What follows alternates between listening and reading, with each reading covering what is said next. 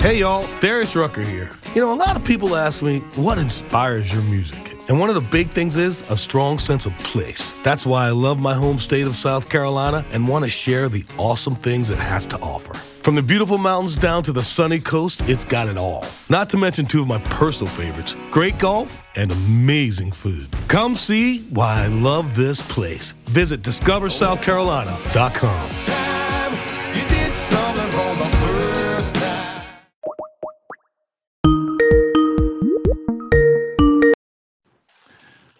Hello. This is the Britflicks Fright Fest Preview Series 2019.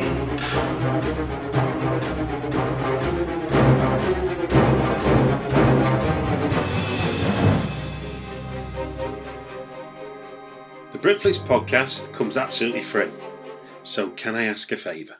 I urge everyone to go over to my iTunes page, Stitcher page, SoundCloud page, or Spotify page, or whatever podcast medium you're using to listen, and please rate and review us.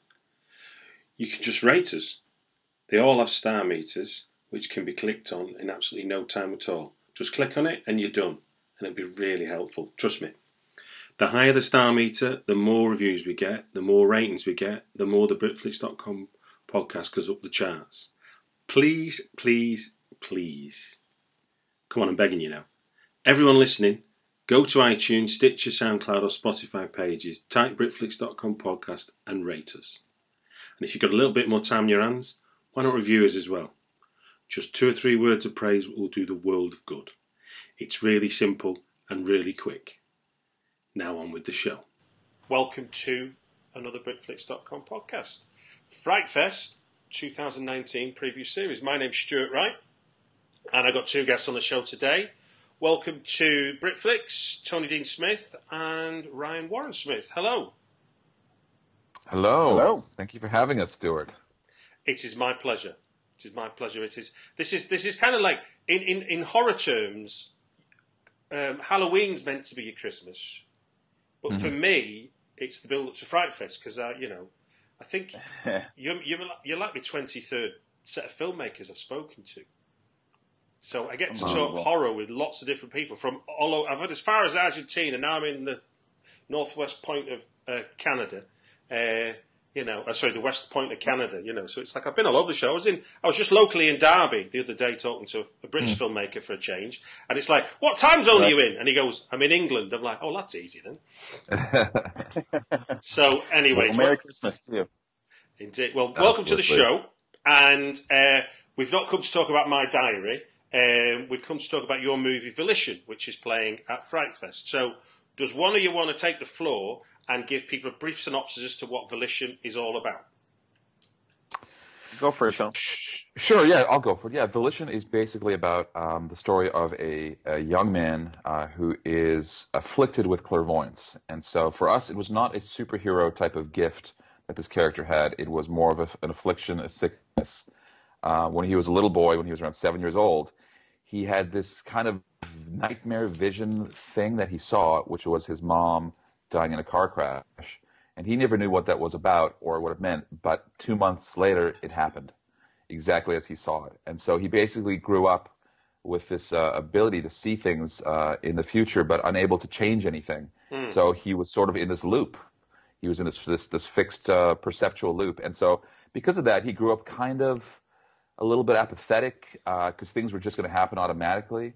And but he also got into the world of petty crime and just a, a way to kind of make ends meet. And so our movie starts later on in his life, and he's lived this life of petty crime, a very sort of shallow, stuck existence. And he says yes to a deal that he really probably shouldn't say yes to, but he does. And then soon enough, and again, you've set up along the way that everything he has um, visioned, envisioned, does come true. All his clairvoyant visions come true. And then, sure enough, he has a vision uh, after he says yes to the deal, and it's of his own imminent murder. Somebody within his inner circle, or somebody in our story, is going to murder him, and it's about him basically going on the run with this beautiful woman that he's met, um, and it's the first woman that he's actually sort of felt something for. But he can't quite make out what he sees with her, and so it's all about fate and free will, and you know, can he outrun um, a certain death? Um, anything else, Rye, that I'm? No, yeah, that's that sounds like it. Um, it's we, we we've tried to keep it sort of a cerebral, grounded science fiction film, and uh, yeah, that's it. It's it's there's, there's a, we'll, we'll get into the uh, into twenty years in a minute, but just before we do, um, there's a, there's a, I I don't know if this is like you know like that weird thing about synchronicity that goes on, and this isn't to say it's exactly the same, but this morning before I watched your movie, I was listening to a, an episode of This American Life, the uh, the NPR show, and they were talking about this phenomena called highly superior autobiographical memory. HSAM, have you ever heard of this? Uh, I have No. not. No. It's Oh, phenomenal. tell us. It's phenomenal, and it's basically the idea that you can never forget anything. Hmm. So whereas you hmm. and I sort of we make room for stuff and then we lose stuff, and these people never they've got a fifth. There, was a woman on it was talking about her memory of her parents pissing her off when she was five. It's still a grievance she hmm. carries every time she sees them Wow. because she Wow. can't shut her brain off. And I know that's not what your film's about, but it was just weird to have listened to a show about some weird function of the brain and then watch your film with this kind of, you know, almost like dead zone, Yeah. dead zone clairvoyancy in, in, in the main Yeah. character.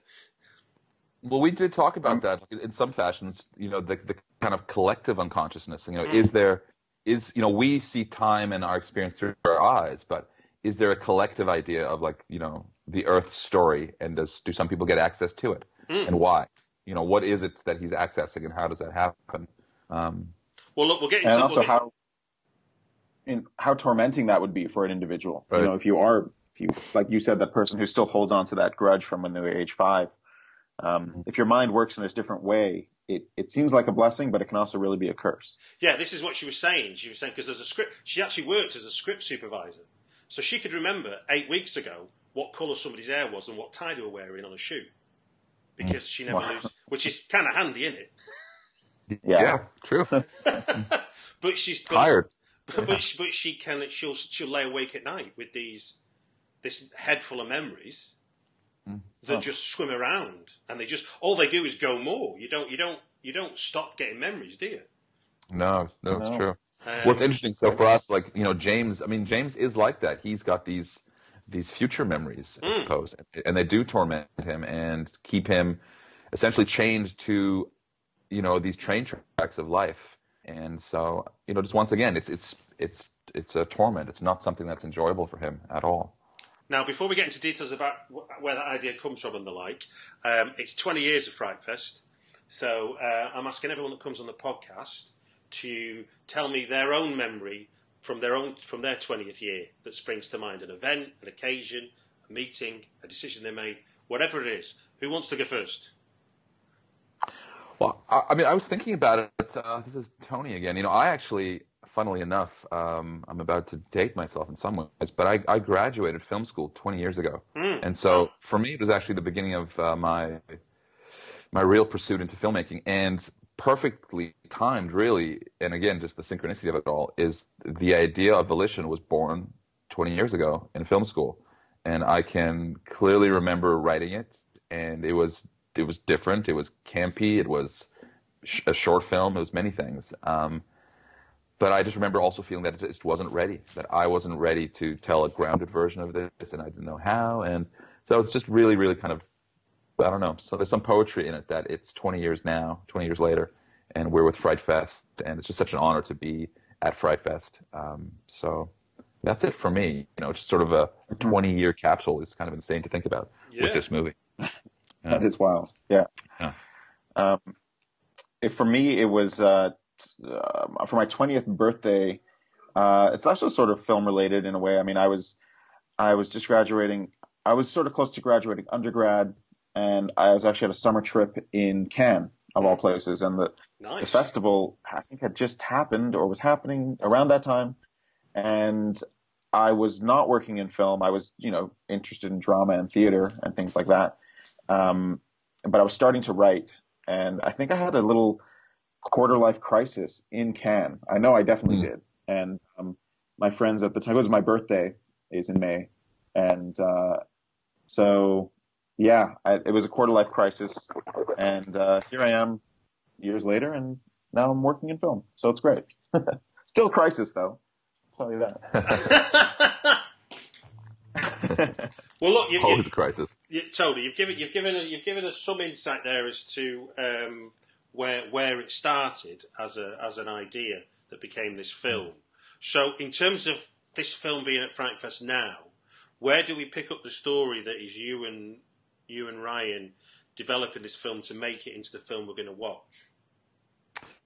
Right. So I think around 2012, um, I had directed a music video with Adrian Glynn McMorran, who plays James in the film, who's our Okay. protagonist.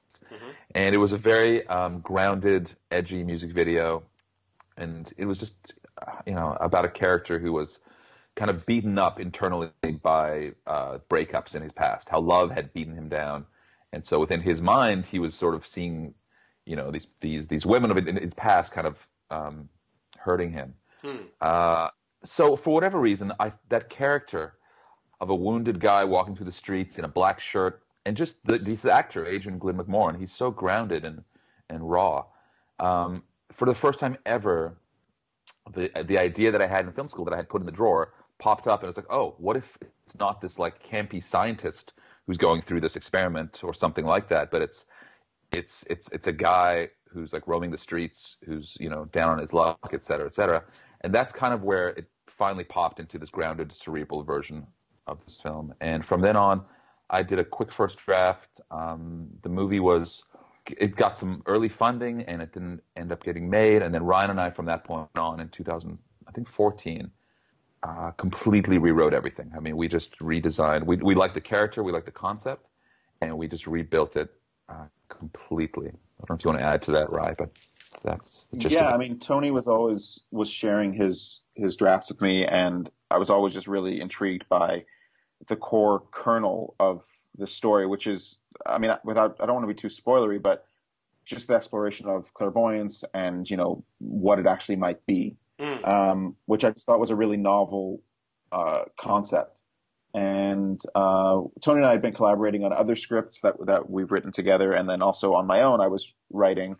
And so we just thought, you know, why don't we put our heads together and really try and crack this in a, a unique way? And um, little did we know that we were about to like embark on one of the hardest writing experiences we've ever gone through.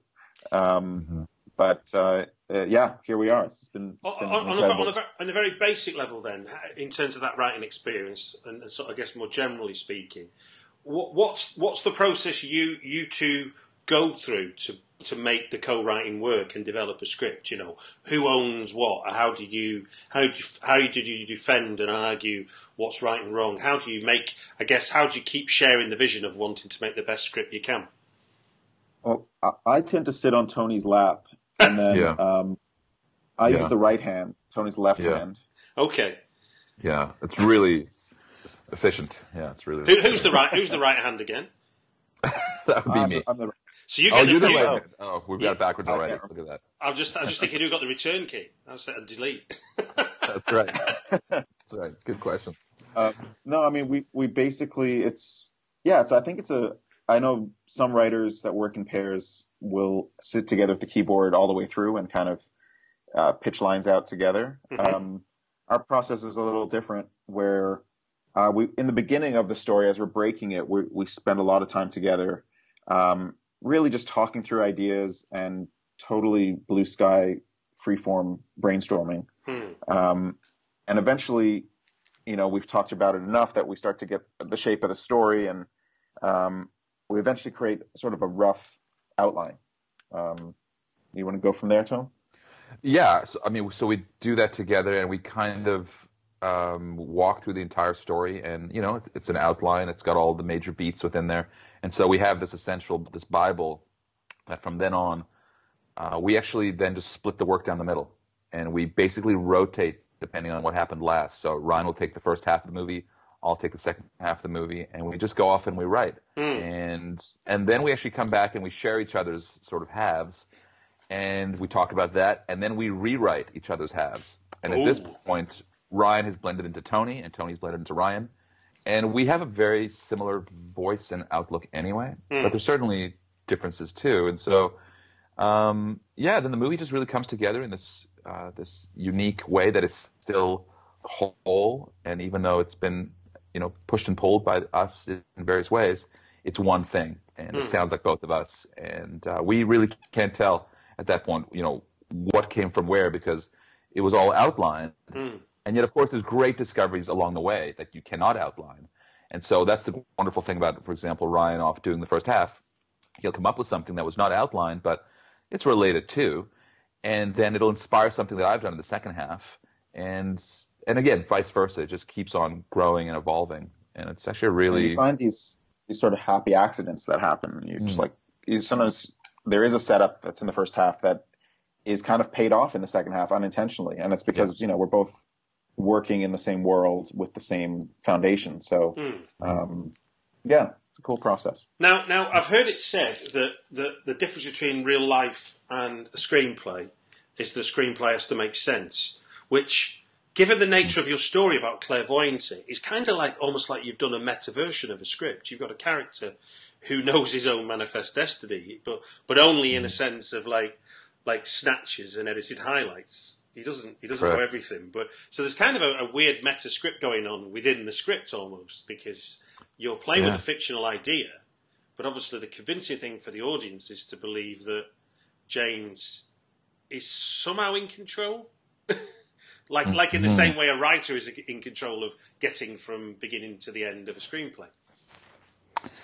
Yeah, it's true. I think like as writers, you know, you are also, especially once you've outlined, in a way that can very well be your um, your manifest destiny, your your predicted outcome. But mm. along the way, you kind of have to stay present, and that's actually James's real test.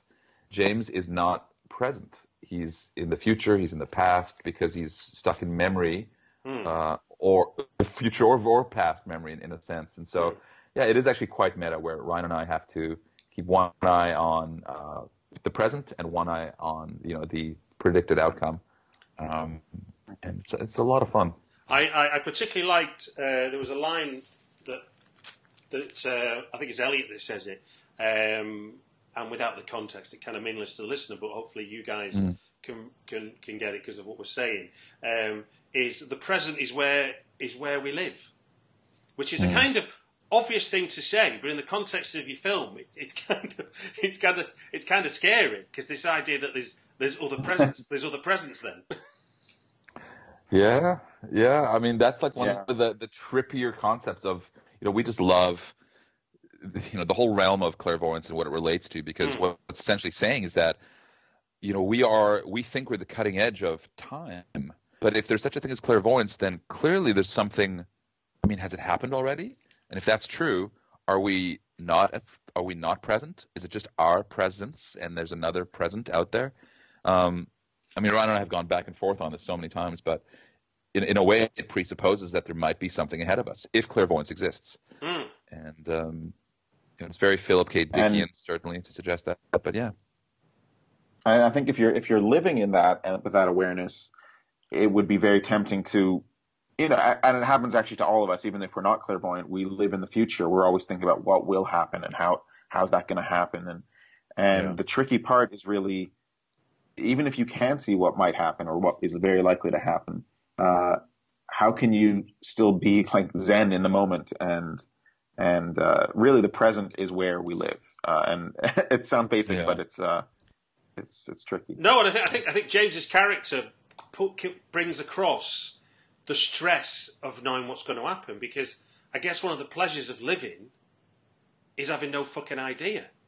Because, right. Because if you knew what was ahead of you, and, and obviously the, the, the harrowing tale that you, you, you, you say that sort of is rooted in in this this this sort of gift and a curse, I suppose you'd call it, um, mm. is, is is predicting your mum's death and doing nothing about and being a doing nothing mm. about it because you didn't know it was a prediction, and B then living with the with the knowledge that you maybe could have done. I mean, they're two yeah. they're two big mm-hmm. pillars in your life, aren't they? To sort of have to carry on with. Um, mm-hmm. So, um, what was my point there? Um, it was in terms in terms of um, you said you've already cast Adrian before, um, mm-hmm. and developing his character. How what were your conversations like with him? Because emotionally, he's in about fourteen different places sometimes. Yeah. Yeah, yeah, he is. I mean, he's such a um, a, a deep thinker, and so you know he would come to us both, um, and sometimes you know on set when it was just me sort of on set with him. But he had this whole map that he'd drawn out in this book, this chart, this flow chart of where he was at emotionally, because he had to track Mm. again without spoiling anything. He had to track sort of where he was emotionally, and Yeah. just not just where he was, but like you know, in a sense, because of his clairvoyance, which which version of himself in his fragmented sense of how he perceives time, whatever. I'm not going to give anything away there, but that's essentially what he's doing. Um, so, yeah, you know, he would he would just kind of nail it. He would always kind of know where he was because he'd done all his homework. And for Ryan and myself, he was just like the best guy to work with because we had done the same kind of work overall with the script, and so he was just the greatest collaborator and someone who Yeah. again just wears his heart on his sleeve and is just very raw and um, you know what we liked about I think the character too, and that's why you know the idea that it's a clairvoyant who sees his own death um, by never being present in a way you've paralyzed yourself because you can only make choices and changes in the present moment. Yeah. And so for James, you know, the the darkness that he sees, which is his own death, very much like all of us, what we realized through the making of this movie is that in a way it works as a metaphor of just being stuck through fear. You know, you're paralyzed because you kind of already know that oh, that'll never work out. I'm not going to write that screenplay. It'll never work out. Mm.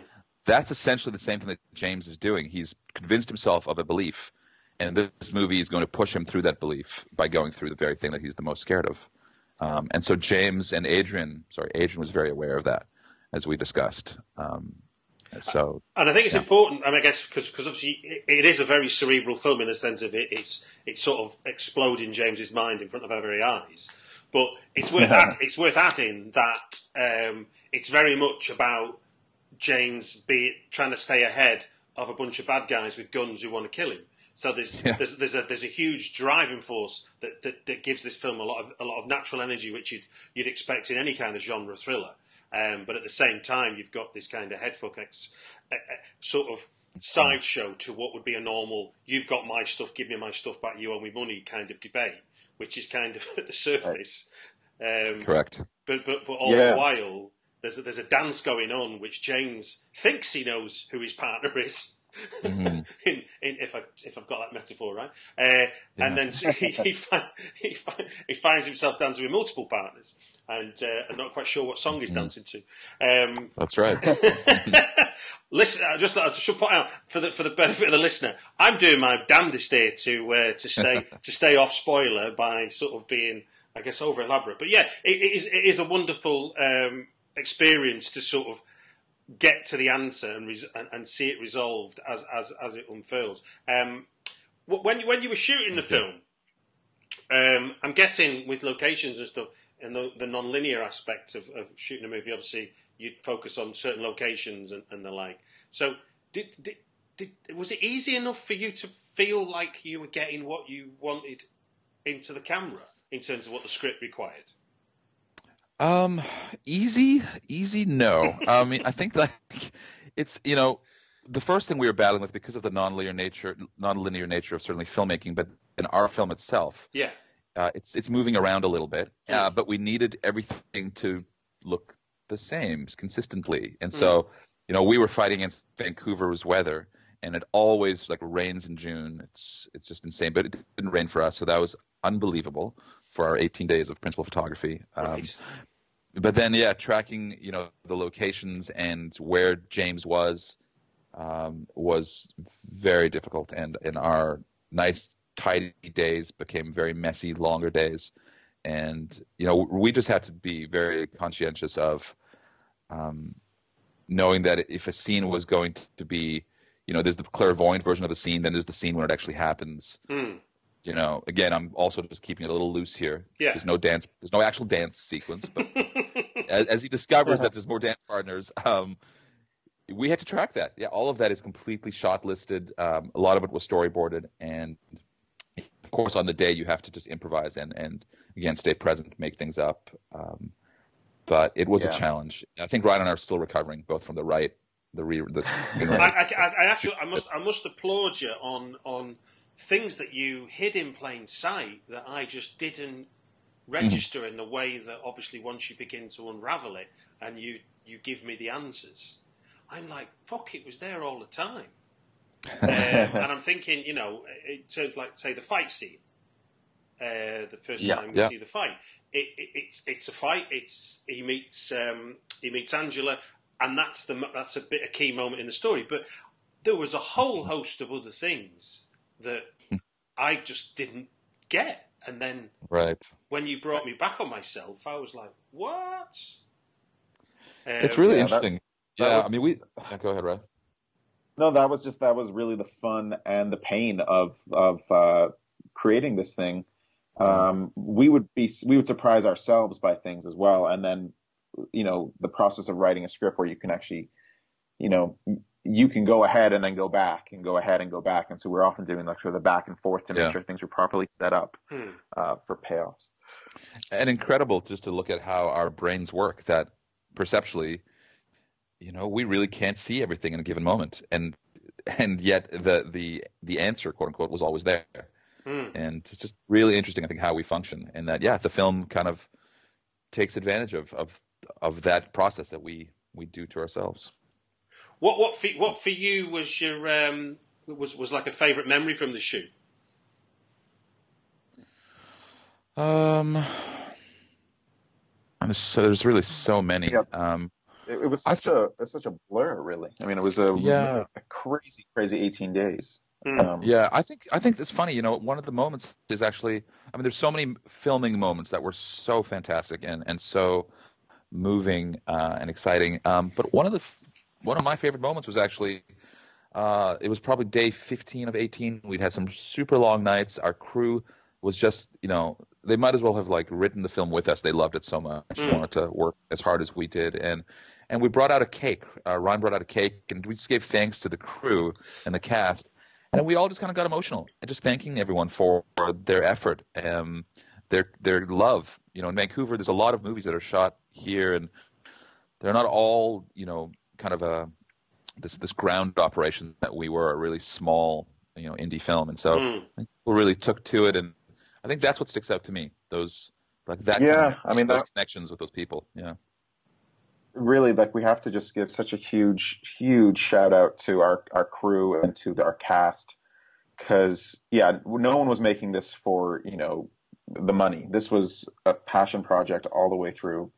And i mean people went above and beyond anything i could have ever imagined um, with with with no no complaining not, everyone was happy i mean and i wouldn't say happy all the time because it was really hard um, but everyone was doing it from the right place, and uh, we really nothing. This could not have happened without these people. Um, just incredible. How how do you um, how do you balance the sort of the nature of the hats you got to wear when obviously when it's all hands to the pump and obviously you two are the writers of it, you are the producers of it, but Tony, you're the director of it. So given given the kind of um, hierarchical or regime, you know, almost like army like nature of a film crew and the director being, you know, the person in charge. I guess before I ask Tony, so from, from Ryan's point of view, you're going to be seen as the producer to a lot of people. Uh, how Yeah. do you how do you balance your role and what people might want to say to you that doesn't disrupt what Tony's trying to do as director? Yeah, I mean, it, we really did wear different hats on set. Mhm. Um, I, I just took on the full producer role for the actual physical production of things, and you know, um, so I just took that full on. And Tony and I had already had so many creative discussions of, you know, what his plans were and things that we could collaborate on in terms of ideas. But I, my goal was to have it function as smoothly from a production standpoint, so that Tony could be on set with the actors. Um, really, we did not have enough time to shoot anything, so uh, the smoother the path could be for Tony to to work with the actors, the better, Hmm. and with Byron Kopman, our our DP. Um, and so I was, you know, I was often running around in the background, uh, like doing things from uh, making sure everyone's arriving on time and that the, the location is not getting damaged and that we're actually getting access to the next location and moving cars and I mean playing every sort of production role you could play with the help of a very small team. Um, and uh, yeah, I, I don't know if anybody on set. I'm hoping that it, it was fairly smooth on set, but I know that they obviously had their a whole slew of massive problems because they had no time to shoot Mm. one of the most complicated movies out there. So, um, but yeah, my, my goal was to protect Tony and and make it smooth as possible. as yeah, no, it's, possible it's, I was fascinated by those kind of dynamics because obviously. Uh, it's, it's that Nate. It's that. na- It's just. It's just the simple stuff, I suppose. And I guess when you've got such a small cast, it's maybe a bit easy to manage in terms of like what people people might go. Hey Ryan, you know, I don't think I got the right. You know, I don't. I don't. I think I could do better in, in that performance or whatever. And you're and you're thinking Tony's not mentioned anything. Uh, I reckon it'd be fine. so Tony, from your point of view, um, working with Byron Kopman as your cinematographer. Um, and I'm thinking more like the fact that obviously James is quite the hard-boiled character, and you can, and the way that your story pans out, you could almost sort of make it. You could think of your filming like as like a, you know, as almost like a why or who done it, um, in a Sure. sense, in the same way, you know, like a Raymond Chandler or a, a Dashiell Hammett kind of, because he's very much the hard-boiled character right from the very get-go, isn't he? You know, It's come, true. come Yeah. on, it's your turn, hit me. You know, that's not the t- that's not a man who's backward or coming forward. So, um, right. what were your conversations with, with Byron about the sort of look and feel you'd want to keep? And obviously, there's that idea of repetition and keeping the repetition interesting and, Hmm. and, and but also recognisable. Yeah, I mean, we had talked a lot about, I guess, really all coming from a character standpoint of Mm. keeping it grounded, keeping it feeling as as as earthy and gritty and uh, uh, you know as possible, so that it could it could feel like it was James's sweaty uh, world. And Mm. so those were our conversations. Um, you know, Byron comes from a background of uh, both like you know uh, narrative cinema, but also documentary, or sports, music videos. So he, in the moment, can uh, really shape things very quickly and see things in, in a in a really creative way. And him and I just had this creative love affair. You know, we just really saw eye to eye. And I'm a very like specific visual director as far as like I I do shot list and storyboard, so I know what I want. But Mm. again, you also you know to stay present and to listen to your cinematographer for like, oh, what about this and this and this. Uh, it was just it was just the greatest. And and I got to say, you know, as far as what we were just talking about with Ryan, I mean, Ryan did just keep me in a complete bubble. Like, I wasn't aware of really any stresses at all on set. I knew our days were long. I Mm. knew that there was a lot to do, but we never felt like we were, you know, stressed or worried or anything. So I do have to to thank, you know, publicly Ryan because he's so much more. Not like not like being a producer is not enough, but he's so creative. Like he should really not be running around doing what he's doing. You know, Ryan and I are really show, we're showrunners. You know, we're Mm. basically this this was our baby, and so I know going forward as well, we're absolutely going to be directing together. And for this one, it just had to be this. You know, I mean, I I obviously do have a directing background, but it just to get this done, we just had to be kind of utilitarian and split it up in that hierarchy, and you know, just just do it. And and then as the director, I'm always just like the Kubrick quote of being a taste filter. I'm always just looking for the best idea. It doesn't have, doesn't have to come from me at all. Uh, in the end, it all just washes into the movie, and hopefully, the movie is just the best of the best ideas. And I've been, I was fortunate enough to have Larry Smith on the podcast a while ago, who was Kubrick's DOP on um, Eyes Wide Shut, and has kind of incredible. and has, has kind of worked with him since he came on as a gaffer, I think, on Barry Lyndon. So he's he'd known him a long time, Wow. and and that quote about the filter thing is very true because because Yeah. Kubrick had such like a, an all seeing eye about what went on a film set. It wasn't about wanting to challenge those people whose That's whose- right. whose specialism was. He was just interested and enthusiastic. So he would kind Exactly. apparently he Yeah. would go into conversations and, and and it would intimidate a lot of people because they'd be like, "Oh fuck," and they just things they would normally know they would just melt in his presence. And apparently that was one of the reasons because uh, Larry's tried. Larry said that Yeah. he he he didn't really have him on a, on a pedestal like a lot of people did by 1975, I guess is it Barry Lyndon? Mm. Yeah, around about the mid 70s, and so. He kind of just went toe to toe with him, and, and Kubrick liked that because he was willing to Yeah, disagree and agree. Um, that, that's right. Yeah. I Well, that's what we love too. Like I love a little bit of like I love lenses, I love sound, I love lighting, I love so like Kubrick. You know, I've tried to. It's funny that you say that because in film school 20 years ago, just the symmetry of this all. Hmm.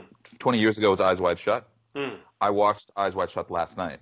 Oh right. Tw- You know, 20 years later. So talk about just the symmetry of this all with films school 20 years ago. Right best. Kubrick, it's perfect. Um, but yeah, I've learned a lot from him. I mean, that's to me, that's the best way to be a director. You know, you just you're a collaborator, and you are you're pulling from all your your fellow collaborators. It, I suppose I suppose it's like the the the, the Coppola quote, which is all directed is like eighty percent in the casting. Then I guess Right. the rest of it is picking the right heads of department as well. Because if you've got the right people, then you're all making the same film, aren't you? That's right. Um, Yeah. Now, I should, I- I've, I've omitted to talk about the kind of the, the, the sort of key to, to James, what you would say is the key to sort of James's journey, which which feels like an accident but grows into something more significant, is the character of Angela. And I apologise to her if she's listening because I can't pronounce her name, so I'll let you tell me what the actress's name is. Yeah, Magda Apanowicz. Apanowicz. Okay, cool. I'm glad. I should have said, I should have asked you before we started, but I forgot. No Uh, problem. So where did you where did you uh, get Magda? I mean, looking at her, weird. oh, Weird. It's not weird at all. She's the she's seen the spit of uh, Jessie Buckley, who's in. Um, God, my mind's gone blank. Now. Who's in uh, the, a, a film called Beast that came out last year? She was in uh, Wild Oh, really? Rose. Okay. And she's the spit like that red hair, the sort of the, the sort of pretty smile. That sounds really trite, doesn't it? Oh, interesting. But Yeah. but but it, but there was in the way that she performed, there was a similarities. It was something I noted when I was watching it. Uh, where where how, where and sort of how does she come into the movie in terms of casting her? Is she someone you'd worked with before, like like with uh, with Adrian, or is she someone you cast for the movie? She was actually somebody that I I met uh, probably ten, uh, maybe twelve years ago. I was a uh, a guest director at a film school, uh, coming in for a couple of days to do a workshop, Mm. and and she was there as a student, and so I did this this sort of short film with her, and she was incredible. She just really really had that whatever that it factor is that some Mm. people just have. She was just very present and raw and and emotional, and I just remember I just remembered her, and then when we were writing this, um, she just kept popping in my mind as somebody that was sort of like, um, uh, sort of like this wounded, you know, almost like the, the character from from uh, True Romance. Mm. This girl who just needed like love and and acceptance, and she was this you know this this traveler who didn't have a home, and um, I just talked to Magda about it. We kind of approached her randomly saying, listen, we've got this script and, you know, would you be interested in looking at it? And she had done work at this point on, you know, Continuum and Kyle XY and, uh, and uh, sorry, not Continuum, but Caprica. Which is a Continuum offshoot. Well, she Continuum was just perfect. Yeah. She was just perfect though. Um, and so we approached her and she loved the script and said yes and then sort of worked with us going forward. Now, given the complexity of what we've we've we've hinted at quite strongly of what you what you achieved with the film, um, what were what were some of the uh, discoveries you made in the edit that weren't that weren't apparent when you were writing the screenplay? Oh, right. Do you want to get my medication? Let me- Sure, yeah. yeah. Uh, so Tony is uh, also an editor. Um, that sort of has been his, I guess, day job or or, or work Mhm. for the number for many years now. Yeah, A lot Um, of bread butter. Yeah. so, um, i- you know, I don't think anybody else could have edited this film except for Tony, because I mean, it. First of all, he's an incredibly skilled editor, but also because this is just such a, a puzzle of a Mm. film. yes, And, exactly. um, yeah, yeah. yeah, so it, it was an amazing process uh, going through the edit because you know the film really did grow and change and shrink, um, but but tons Yeah. of discoveries in the edit. So um, I don't know, how was it for you in the in the black dark cave that you existed in for a year? Uh, yeah, it was. Um, I mean, very difficult. You know, I'm actually a very fast editor, and for this movie, I just it was just like small chunks per day because what you were doing again, it's very much like the screenplay. What you're doing to one section is immediately affecting this other section of the movie, essentially, because you're dealing with presence and clairvoyance, and so it was very difficult and very challenging. And there were a lot of discoveries. There were a lot of things that we discovered that, you know, in we had never intentionally set up certain things, Mm. but because because we had sort of told the story from this grounded place of, you know, this one truth of who James was, there were a lot of things that actually lined up that we never Can you, planned can you on. can you give an example to illustrate? I'm trying to think of one that is clean that doesn't have um, some spoilers attached to it. Um, I can say like one thing because again, there's just so much spoilers attached to um, as the movie as it goes. Yeah, But there's one thing at the beginning of the movie, for example, like we had very like a few different openings of the movie Yeah. Um, do we want to open the movie with um, a sense of what his you know, movies have book a bookend nature. Certainly, sometimes a crime movie will start off with like, you know, everyone's dead on the ground, and then narration comes into like, and how did this happen? How did it come to be? We had a version of that at the beginning, Hmm. and then we realized that if we just stayed present with James and sort of cut certain things out, a lot of things would pay off more later.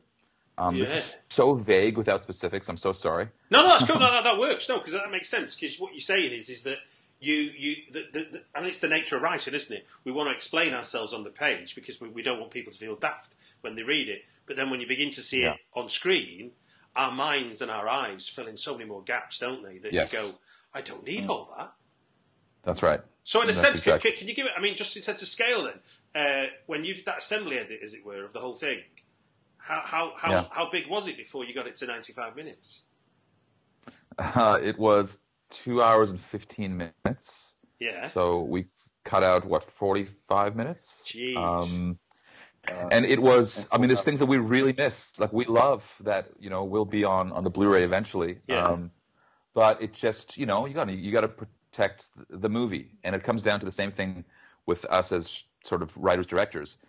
Um, it's all about the story. It doesn't matter where the idea comes from or whose ego you're protecting, or a beautiful scene that I shot that I love. It doesn't matter. It's just got to be about protecting this character, their journey, and the experience for the some of- audience. some of the uh, actors had just incredible performances in in sequences and scenes that by the time we started really tightening things up uh, we you know we as much as we wanted to keep in a you know an extended scene uh, because it was uh, beautifully acted and beautifully shot um, it just wasn't right for the story and so uh, those were really hard things to say goodbye to but uh, Yeah, because I was going to say because as, a- as obviously I've only seen the finished the finished the finished thing, but it it it, it get it uh, what do you call it? It gallops along at a pace, and at the same Mm-hmm. time that pace is fragmenting in front of your eyes. Mm-hmm. So you're you're kind of as a like this is terrible because I'm on a podcast and I'm moving my hands like uh, like somebody trying to catch water. Um, but like, but that's kind of what happened. You're you're you're definitely in James's shoes, and it feels like it's thundering along, but at the same time it's splintering as well. And, uh, and I, I really enjoyed that aspect. Now I might be reading too much into this, but but but hear me out. Uh, as it might it might have been something, but it might just be me. um, James's apartment is a beautiful. From what I could see from the way you shot it, is a beautiful shape, and it's almost like because there's there's there's in at the front, out at the back kind of thing, which makes it feel like it's a tunnel. So you're kind of looking, you know, through you know through a bloody uh, what do you call it, telescope type thing. Like his Yeah. his his his his apartment almost becomes like a kind of pivot for the film. You know, so you've got what's, you've got what's outside the front door, and you've got what's out the back, and obviously that's where the stories go, don't they? Uh, am I read, it's- have it's I read true. have I read too much into this? Uh, Well, no, I mean, I think you're true, and I think again, it speaks to probably. I mean, I never thought about it that, that way, but but you're right. I mean, I think like again, because the film is like, grounded in us trying to just stay true to the moment.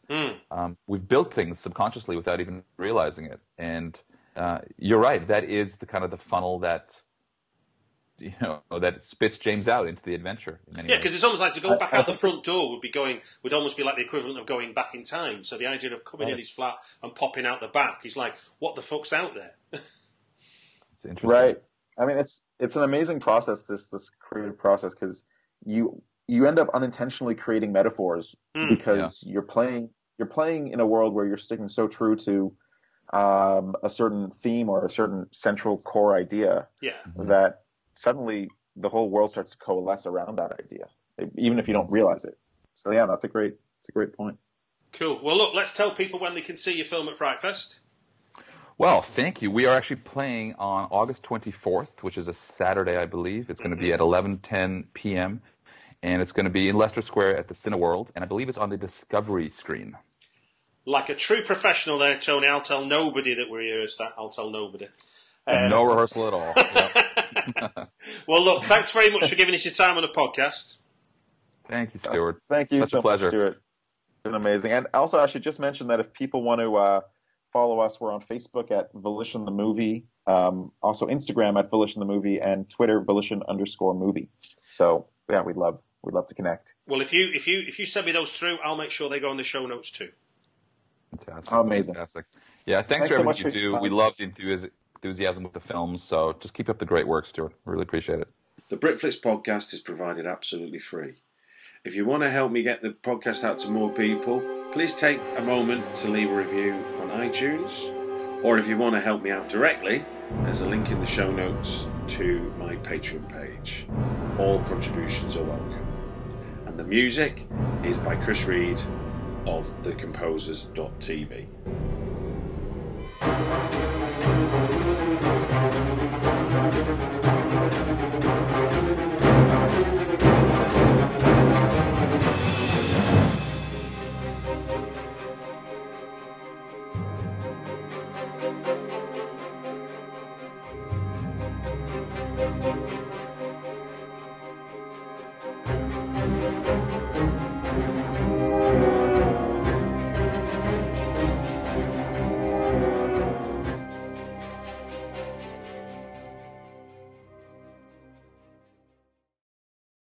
When everyone is on the same page, getting things done at work is easy. No matter what you do or what industry you're in, how you communicate is key. Everything you type is equally important to collaboration, and Grammarly can help. Think of it as your AI writing partner, empowering you to communicate effectively and efficiently so you can make a bigger impact in the workplace.